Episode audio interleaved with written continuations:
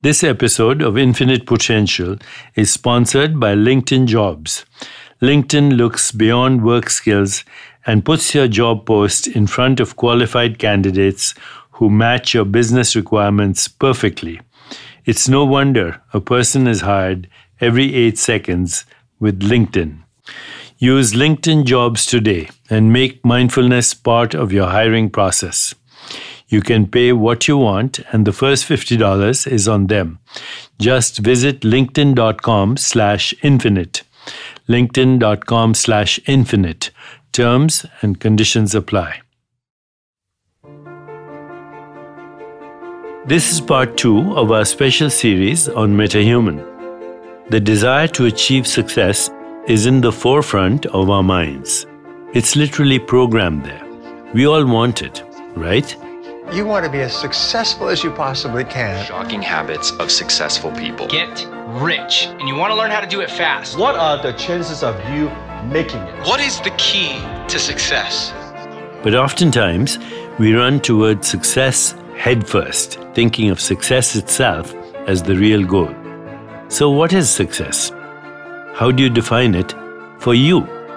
The answer, as wisdom traditions for all time have suggested, starts not from the outside, but from deep within. Happiness and success are two different things.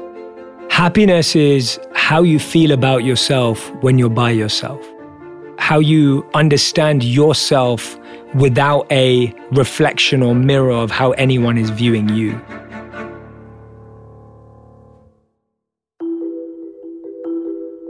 I'm Deepak Chopra, and this is Infinite Potential, where we explore what makes us conscious beings and why it matters that we are.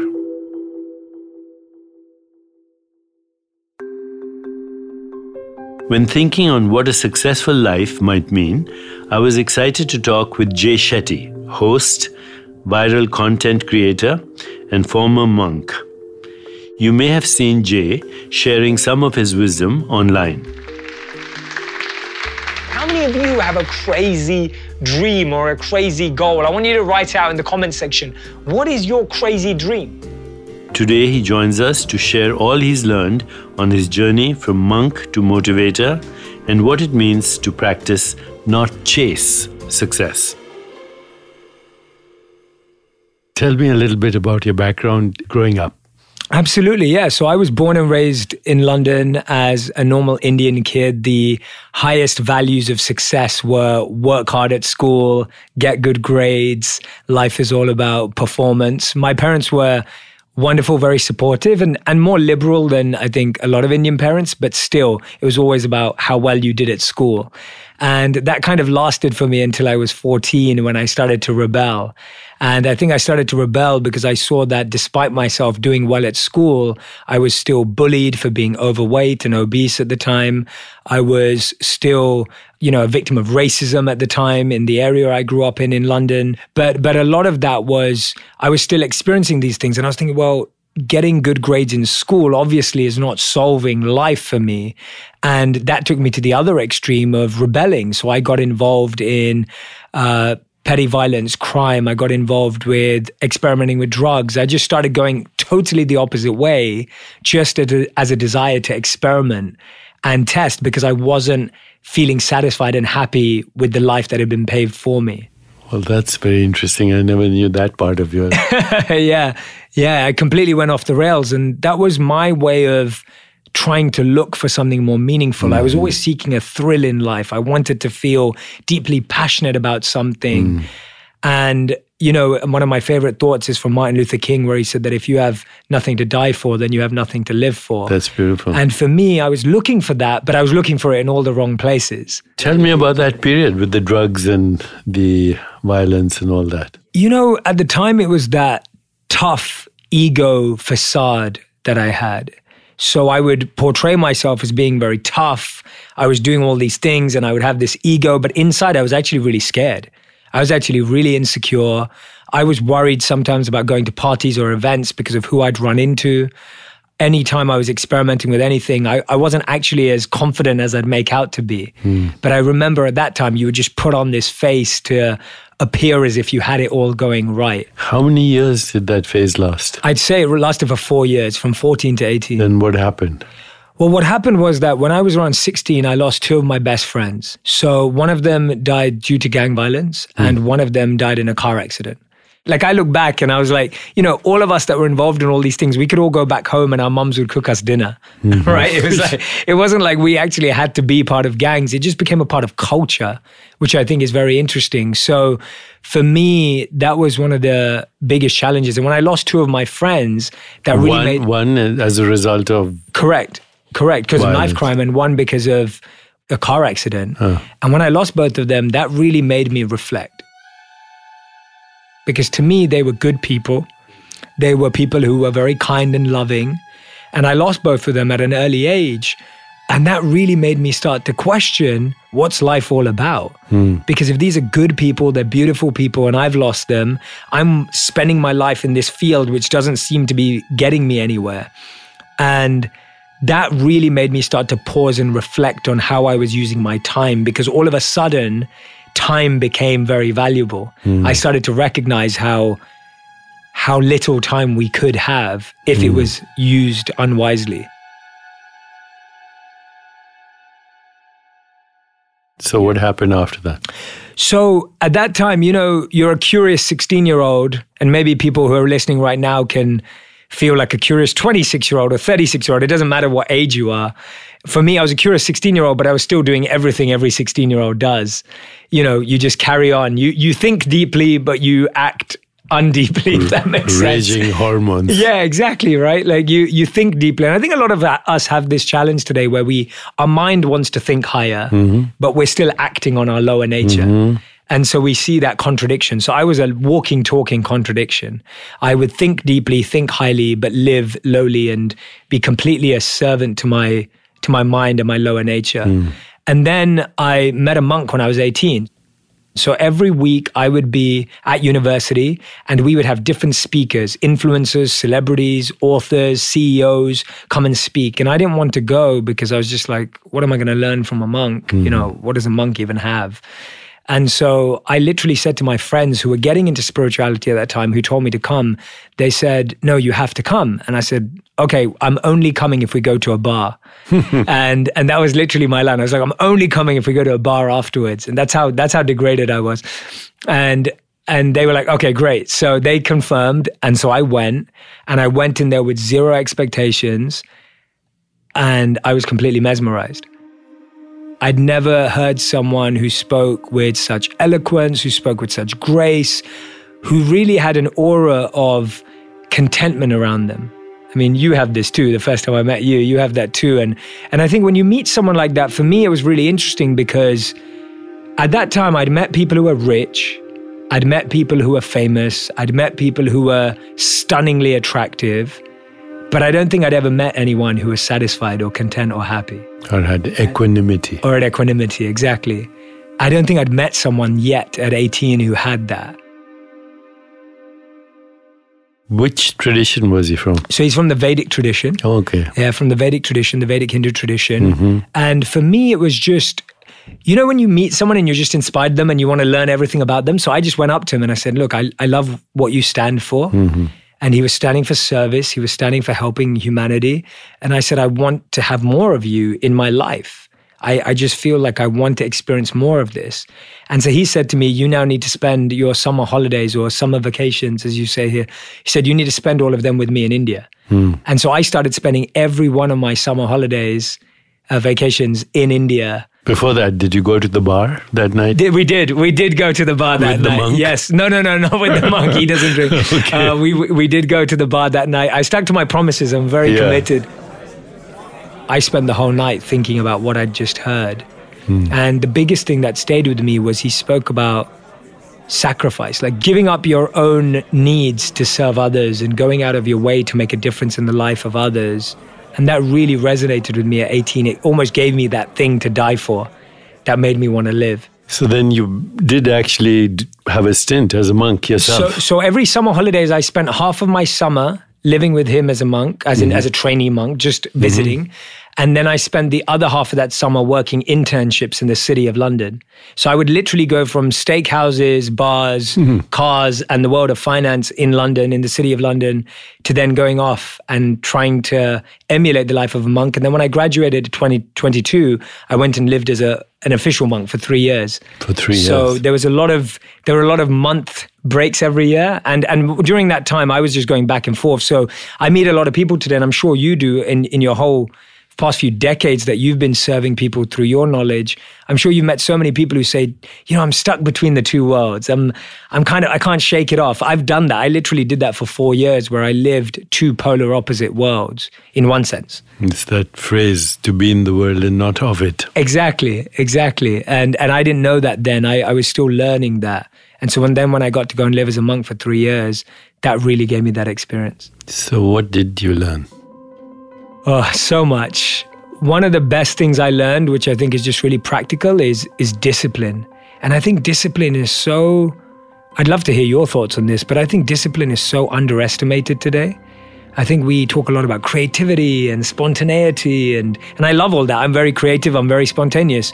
But I think discipline is just so underestimated. I think anyone in any field, in any practice, whether it's finance or business or singing or art, discipline is such a key trait. So, the discipline to wake up at the same time every day, at 4 a.m. every single day, the discipline to sit and meditate for multiple hours a day, the discipline to do something even when you don't feel the benefit, the discipline to do something even when you don't have taste for it yet, but to recognize that with patience and practice, that taste will come and that meaning and fulfillment will come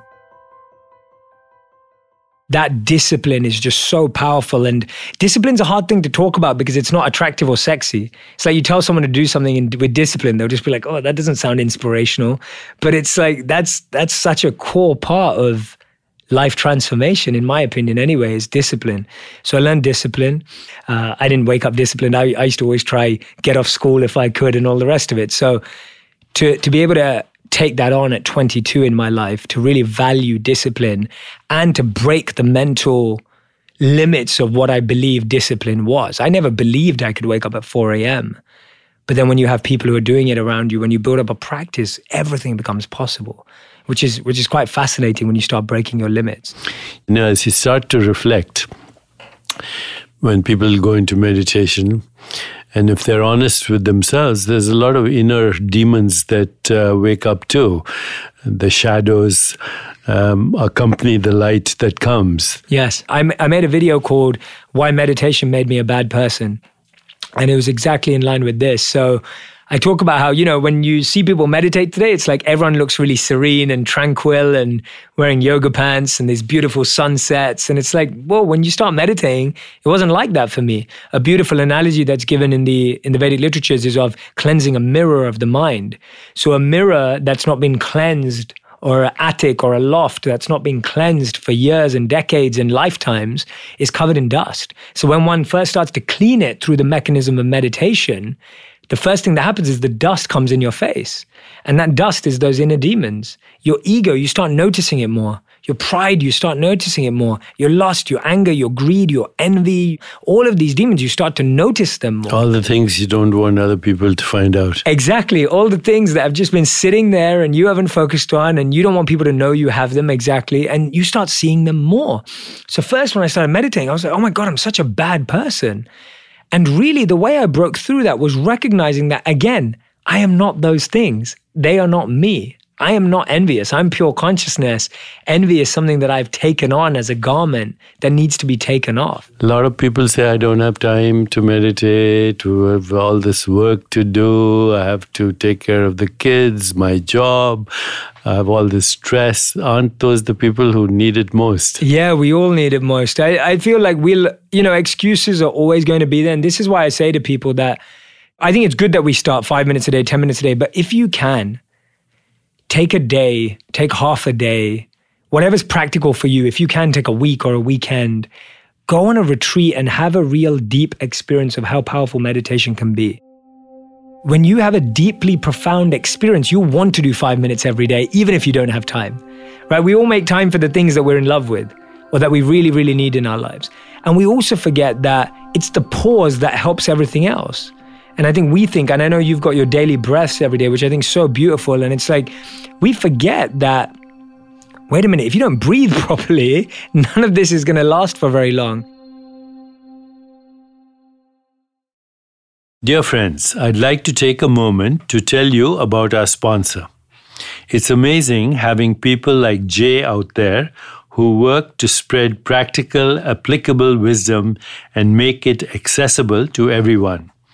We hope to do that with this podcast by bringing on people like Jay and having meaningful discussions, and to use our breaks to talk about products and services that can impact your daily life.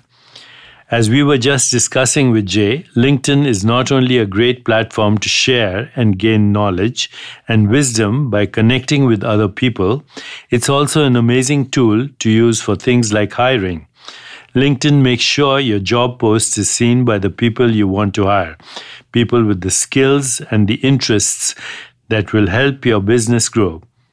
It's no wonder a person is hired every eight seconds with LinkedIn and why companies rated LinkedIn Jobs the number one hiring platform for delivering quality hires.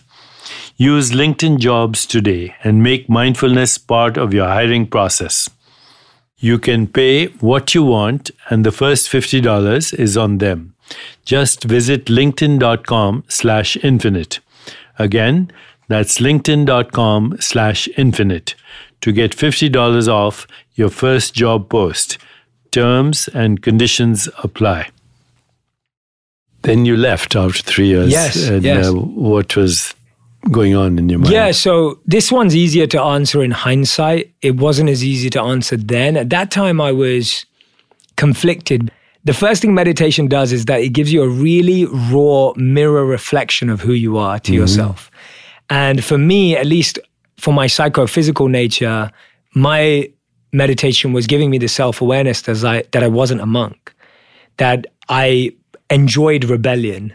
I enjoyed my independence. And monk life isn't about rebellion and independence in one sense. It's it's a lot about Surrender. surrender exactly one of my teachers said to me he said that he felt it was my time to leave so that i could mm-hmm. share what i'd learned and when i actually left at that time it was really heartbreaking because i was still conflicted whether i was doing the right thing or not.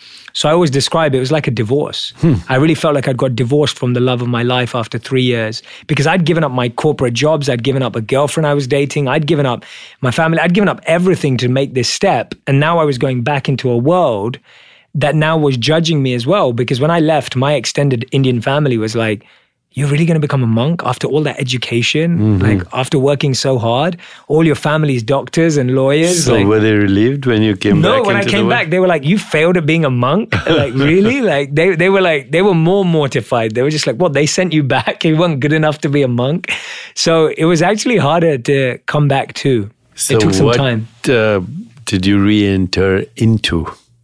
I re-entered into moving back in with my parents physically and mentally feeling like wow this is going to be really challenging because now i have to think about normal stuff like maybe i have to think about a career maybe i have to think about money maybe i have to think about paying rent and then all of these you know all of these thoughts start brimming up so i started every day I would wake up at the same time every day and I would meditate every day and I was trying to stick to as much as I could. And there were a few months in between where I did the opposite. Like I remember the day I left being a monk, the first thing I did was buy lots of chocolate.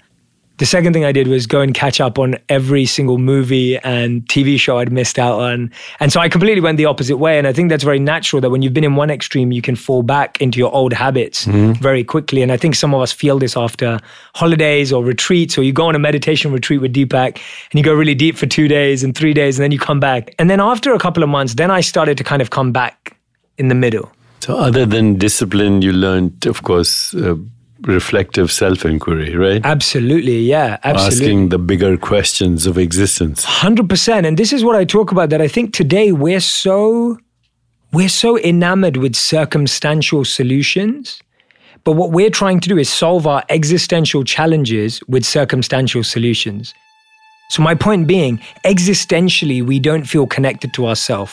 Existentially, we don't feel like we're serving. Existentially, we don't know our purpose. And we try and solve that with a bottle of wine, or we try and solve that with a late night out with friends. And again, we feel that same thing every week. So, circumstantial solutions don't solve the existential problem. So, for me, this reflective self inquiry that you're, you're speaking about was me really asking myself, what is my life about? What is the purpose of my life? What do I want? To do with this incredible time and human form that I've been given, this unique blessing of, of being a human with a human mind and human consciousness. It's such a gift and such a blessing. How can I make the most of it? And so I used to spend every day after meditating for two hours a day, I would go and sit in a library and just read and I would read and study everything I could to try and find more answers and the particularly the commonalities between what I'd studied in Vedic texts and what I was seeing in modern knowledge. Share some insights. Yeah, absolutely. Great question. I think one of the biggest insights I saw was that all ancient texts tell us that we're not the mind and we're not the body. And all of our problems come from our belief that we're the mind and we're the body which are transient, ephemeral, ungraspable movements in consciousness. Exactly, exactly, which you explain far more articulately and beautifully than I ever will. So I'm going to leave that to you. But that's the truth that we are completely in the belief that we are this mind and body. The mind and body are an experience. Exactly. You're the one who's having the experience, right? Exactly. We are simply witnessing, we're observing, we're, we're within that. We're where the energy that sees through the eyes, hears through the mm-hmm. ears, and functions through the mind and body. And so for me, one of the first things was how can I remind myself of that on a daily basis? Now that I'm in a world where I'm back believing that I'm the mind and body. When I was a monk, you forget you're the mind and body. We didn't even look in the mirror practically for 3 mm-hmm. years because you're removing that aspect of yourself. And so I started to put up like a small sticky note next to where I brush my teeth every morning, saying, Remember, you're not your mind and not your body. So every morning when I'd be brushing my teeth, I'd look at that, and that would help me and remind me that I wasn't. So, how did that lead to, uh, you know, you are now well known in the world as an expert on uh, success, a purpose driven life. But tell me a little bit about your initial kind of foray into the world of business and the world of yes, commerce absolutely. and the world of um, that in, in a sense everybody wants that right everybody wants success in one way or another so one of the first things that happened when i came back is a lot of my friends now worked at large corporate companies and they'd been working for a number of years, three to five years, and they were all experiencing stress and burnout. Mm-hmm. So they heard that I'd come back and they reached out to me and said, Jay, you're a monk, right? This is 2013. And they were like, You're a monk, right? I said, Yes. And they said, Well, you must have learned something about like mindfulness and meditation. These words were just kind of coming up into the mainstream world at that time. And I said, Yeah, I learned how to meditate and I learned these principles of leadership and these values and how to work from a deeper place and intention setting. And they said, Well, do you mind coming in and speaking at our companies? And so I started to get invited into corporates, and a lot of the executives then would ask me to coach them one on one. So this was almost like a natural default coaching world that inc- was created in my life out of demand rather than me but the, the monkhood actually helped you exactly with the exactly. career that you're in right 100%. now 100%. Like I would not be where I'm at today without living as a monk. And I laugh about that now because so many people when I was about to become a monk said, Jay, you realize no one will ever hire you ever again. This training because school who, for who you. wants to have a monk on their resume, right? Like what job do you get with that? And so I was speaking at these companies, I was coaching executives, I was working one-on-one with incredible people in, in England mainly. And then I went through again this reflective self inquiry. I said, I'm serving a certain type of person right now. But having lived in India and wanting to serve absolutely everyone, and having lived in England and seeing that not everyone has access to money and not everyone has access to invest and not everyone has access to coaches, I was like, how do we scale this to every person in the world? Like, how do we really touch every person who has a phone, every child, every young person? Like, how do you just spread this everywhere, right? Like, how do we get it out of the corporate boardrooms and beyond? And so one of the reflections I had at that time was maybe this is going to happen through video and content. And so what I did was I had a video series idea before I ever made a video, and I pitched it to every single major media company in England. And I was rejected by 40 media companies for my video idea because I had no background in media communications. And so I went and chased some well known executives and directors in the media space in London. One of them I called up who was a family friend's family member. And I said, Hey, I would love to have a break into the media. Here's my video idea. And he said to me, he said, How old are you? I said, 28. And he said, You realize everyone who wants this job is 21 years old. And I said, Yeah, that's fine. I'll work as hard as them. And he said, Aren't you getting married this year? I said, Yeah, I am getting married this year. And he said, Well, dude, you make more money right now. Don't worry about it. Just, just, you know, just forget about it. Just start a blog. And so then I chased uh, another TV broadcaster, very well known in London. I chased him while he was riding his bike around in London. I saw him. I literally chased after him. He was polite enough to stop. And I said, Hey, I want to come and shadow you. I want to learn from you. I'll work for free. I don't want anything. I just need to learn how to make content that helps people. And he gave me his card and he said, Go and get a master's and come back in a year. Oh. And I thought, oh God, I don't know, I don't know if I can go and get a master's. And then I applied to four master's programs in London and I was rejected from all of them because I didn't have the background for it. And so then I was really feeling like I was running out of ideas. And I had this video series idea for mindfulness and wellness. And I was thinking, how do I do this? And so I ended up at an ethnic minority TV training day run by the BBC. And I'm at this TV training day. I walk in and everyone's brown in the room. And I'm like, oh, you're brown. I'm brown. We're all brown. Like, it's just like literally, it's just six ethnic minority people. Found your tribe. Yeah, literally. And so then we're all trained that day. And they were like, Jay, you're great. You can present. You you know you understand how to how to work with etc. They were they were very encouraging. I said, okay, where's my job in the media? And they said, well, there are no jobs in the media. So I said, okay, what do I do? And they said, well, start a YouTube channel. And at that time, I had the biggest mental block in my mind that you know, starting a YouTube channel only works for Justin Bieber, right? It's like a one in a million, one in a billion chance that YouTube could do anything for you. One thing that I love now is Thomas Edison said that when you believe you've exhausted all options, remember this, you haven't. And that's really become a big mantra in my life because every time I've tried to take a traditional route to something, it's never worked. And I've always exhausted all options. And at that time, the only option I had left was to start a channel.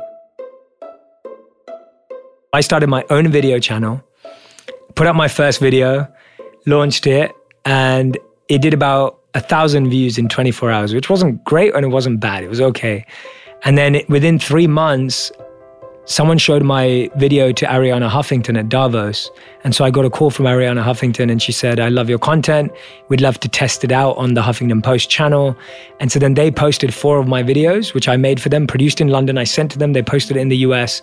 And those four videos did 100 million views in mid 2016. I didn't expect that. They were totally mind blown because they didn't expect that. And then I moved to New York in 2016, which is when we met. And I took a big risk in 2017 March where I, I left that role, which was an incredible company to be a part of, but I really felt that I had to grow what I believed in and spread it further. I started investing in growing my own video channel. And so in the last two years now, we've had 4 billion views. I'm just blessed and very grateful to everyone who's ever watched, liked, or shared a video. And my real focus with all of these videos is how do we make wisdom go viral? How do we take all of these knowledge and insights that have not been consumed by a lot of people and how do we spread them all over the world to give everyone access?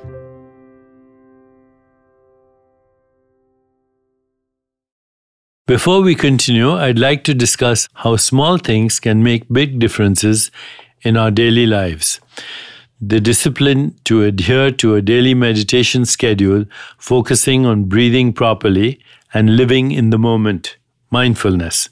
These are important tools we often forget to use because we allow ourselves to get caught up in our busy schedules. If hiring the right person is something that clutters your schedule and distracts you from practicing daily disciplines that will help you grow, I recommend you use LinkedIn. LinkedIn Jobs screens candidates with the hard and soft skills you're looking for, so you can hire the right person fast. Things like collaboration, creativity, adaptability. LinkedIn looks beyond the work skills and puts your job post in front of qualified candidates who match your business requirements perfectly. It's no wonder a person is hired every eight seconds with LinkedIn. Use LinkedIn Jobs today and make mindfulness part of your hiring process. You can pay what you want, and the first $50 is on them. Just visit linkedin.com slash infinite. Again, that's linkedin.com slash infinite to get $50 off your first job post. Terms and conditions apply.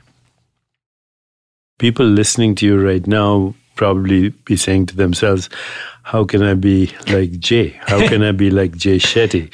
What advice would you give them? Sure. How would you define success yeah. and purpose and the connection between those two? Sure. So for me, happiness and success are two different things. Happiness is how you feel about yourself when you're by yourself. That to me is happiness, is how you understand yourself without a reflection or mirror of how anyone is viewing you. To me, success is our external achievements, whether that's monetary, whether it's awards, whether it's status. Success doesn't make you happy, and happiness doesn't guarantee success. One is deeply internal and an inward journey, and one is an outward journey. And I think commonly we confuse both of them as one or the other. So we think if we get an award, we'll be happy. And everyone who's won an Oscar award or an Emmy award will tell you that doesn't work. Or we have the other option where it's like, oh, yeah, if I become really happy, then I'll naturally be successful and attract awards, money, and wealth. And that's not true either. And so for me, my monk life taught me how to be happy. It gave me the deeper connection with myself. It helped me declutter the noise. It helped me stop living with reference to wanting to be anyone or anything apart from deeply being myself and, and deeply connected with my consciousness. So for me, that gave me access to all happiness. What I had to do was I had to infuse that into my search for spreading this in a successful way. So my first thing is refining intentions. I every day will refine my intentions as if it's a seed that I'm planting every single day. And I feel that every day we are challenged with working for lower intentions, i.e., money, fame, power, and control. Whereas to me, higher intentions are love, compassion, empathy, service, connection, community, and unity. Those to me are higher powers to work for. And so for me, every day I'm literally refining my intention, taking out the weeds of desire for ego and pride and fame, and trying to replant the seeds of doing this for love, compassion, and empathy. That to me is the core of a happy life, first of all. Because without that, you end up building something that you may not even want to build. And you then look back down from your tower and go, wow, I wasted a lot of time building a tower I didn't even want to be on the top of. And so for me, that's step one. The second step for me is recognize that you have a genius, you have unique potential. We're on infinite potential right now. You have unique potential inside of you.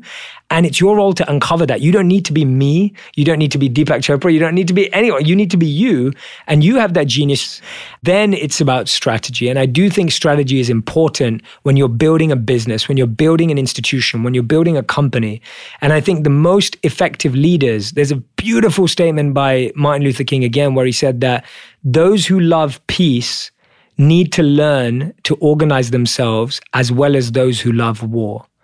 And to me, that's been such a driving force in my life that if we truly love peace and love, we have to be really organized. We have to be really effective. We have to be productive because that's what people need. So for me, becoming strategic about your endeavors is important if you want success. Success won't come from just having good intentions and being a nice person. You have to become strategic and deeply focus on your strengths in that space. So, you know, all the wisdom traditions tell us seek the highest first and everything else comes, right? 100%. And in short, the formula is pursue excellence, ignore success, and it comes. I couldn't agree more. I couldn't agree more. And I think that's the problem that we get attached to the result, not the process. Mm-hmm. So I love waking up every day and making content, writing, making videos, speaking, being on a podcast with you. I love this.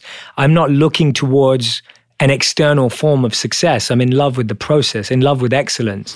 A little while ago, you used the word self awareness. I think that's the best definition of spirituality one can have. The self is what spirit is, right? 100%. But our world right now has sacrificed the self for their selfies. Yes, You know, absolutely. which is again going back to the wisdom traditions. You sacrifice your soul for your ego, yes. and that's the downfall. Hundred percent, so well said, and and that's the biggest challenge today that we are completely captive of our mind and bodies, uh, rather than living beyond them. The mind body is the selfie. Correct, correct, exactly. That's what a selfie is, right? Exactly. that's- That's that's exactly it. You know, there's again, I'm going back to young people who are inspired by you, who are looking at their life ahead. Give them a few tips right now. Yeah, absolutely. One of the first things I'd say is genuinely take time to be with people who are growing yourself, not your mind and body. Like be around those people, whether it's listening to Deepak, whether it's reading specific books, whether it's going on retreats, whatever it is, have those experiences in your life that are helping you go beyond your mind and body. And right now, if that doesn't make sense, what I mean by that is go to places where you forget to think about how you look, who you are, and what your status is. Like that's a very practical way of doing it. Go somewhere no one knows you. Go somewhere where you get to explore yourself beyond the self you think you are right now. When I started, I never thought this would happen. The strategy for social media is deeply serving your audience. It still starts with service. It's like, do you really understand people's needs, dreams, and worries? Do you really understand what people are challenged by? And do you really want to make a difference in their life? If you do, your content will naturally get views and likes and shares. And if you don't take the time to care for your audience by understanding them, then your, your content won't. So if you're just trying to get likes, views, and shares, yes, you may get one viral video and you may get one little hit and it may make you feel better. But when you're taking time, so I'm deeply having conversations with the audience I create for. I spend so much time in personal meetings with people who are aged between 18 to 35 because that's the majority of my audience, just talking to people to learn about what their challenges are, what can be helped with them. I've been coaching people for the last 10 years of my life, younger than me and and just observing their challenges and helping them when it made no money. When I was a monk, I mentored so many people when it made no money and got no views. So I've done this for the last 13 years of my life when it made zero money, when it had zero views and had zero followers.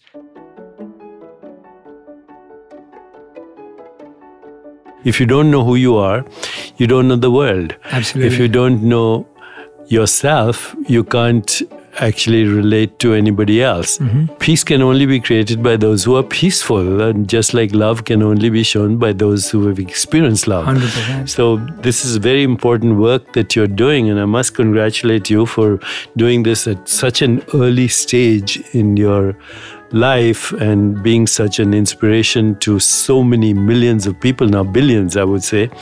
And I have to thank you for doing this because you're really doing it so effectively.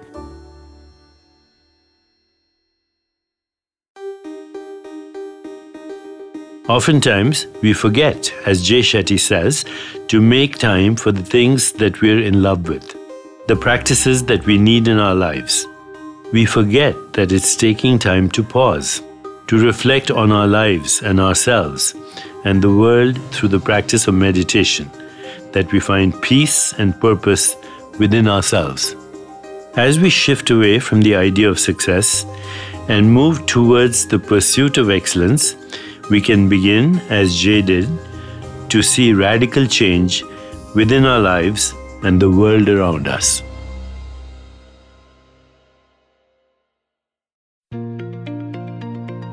If you enjoyed today's episode, please find us on Apple Podcasts to rate and review the show. Your support is greatly appreciated. Thank you. Now it's time for our gratitude list.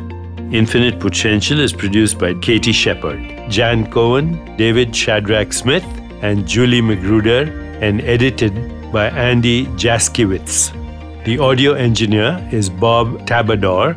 Carolyn Rangel is our associate producer, and Serena Regan is the coordinating producer. We especially thank our guests, sponsors, interns, and everyone who has contributed to bring infinite potential to you. Our show is created and executive produced by David Shadrach Smith, Jan Cohen, and me. I'm Deepak Chopra, and this is Infinite Potential.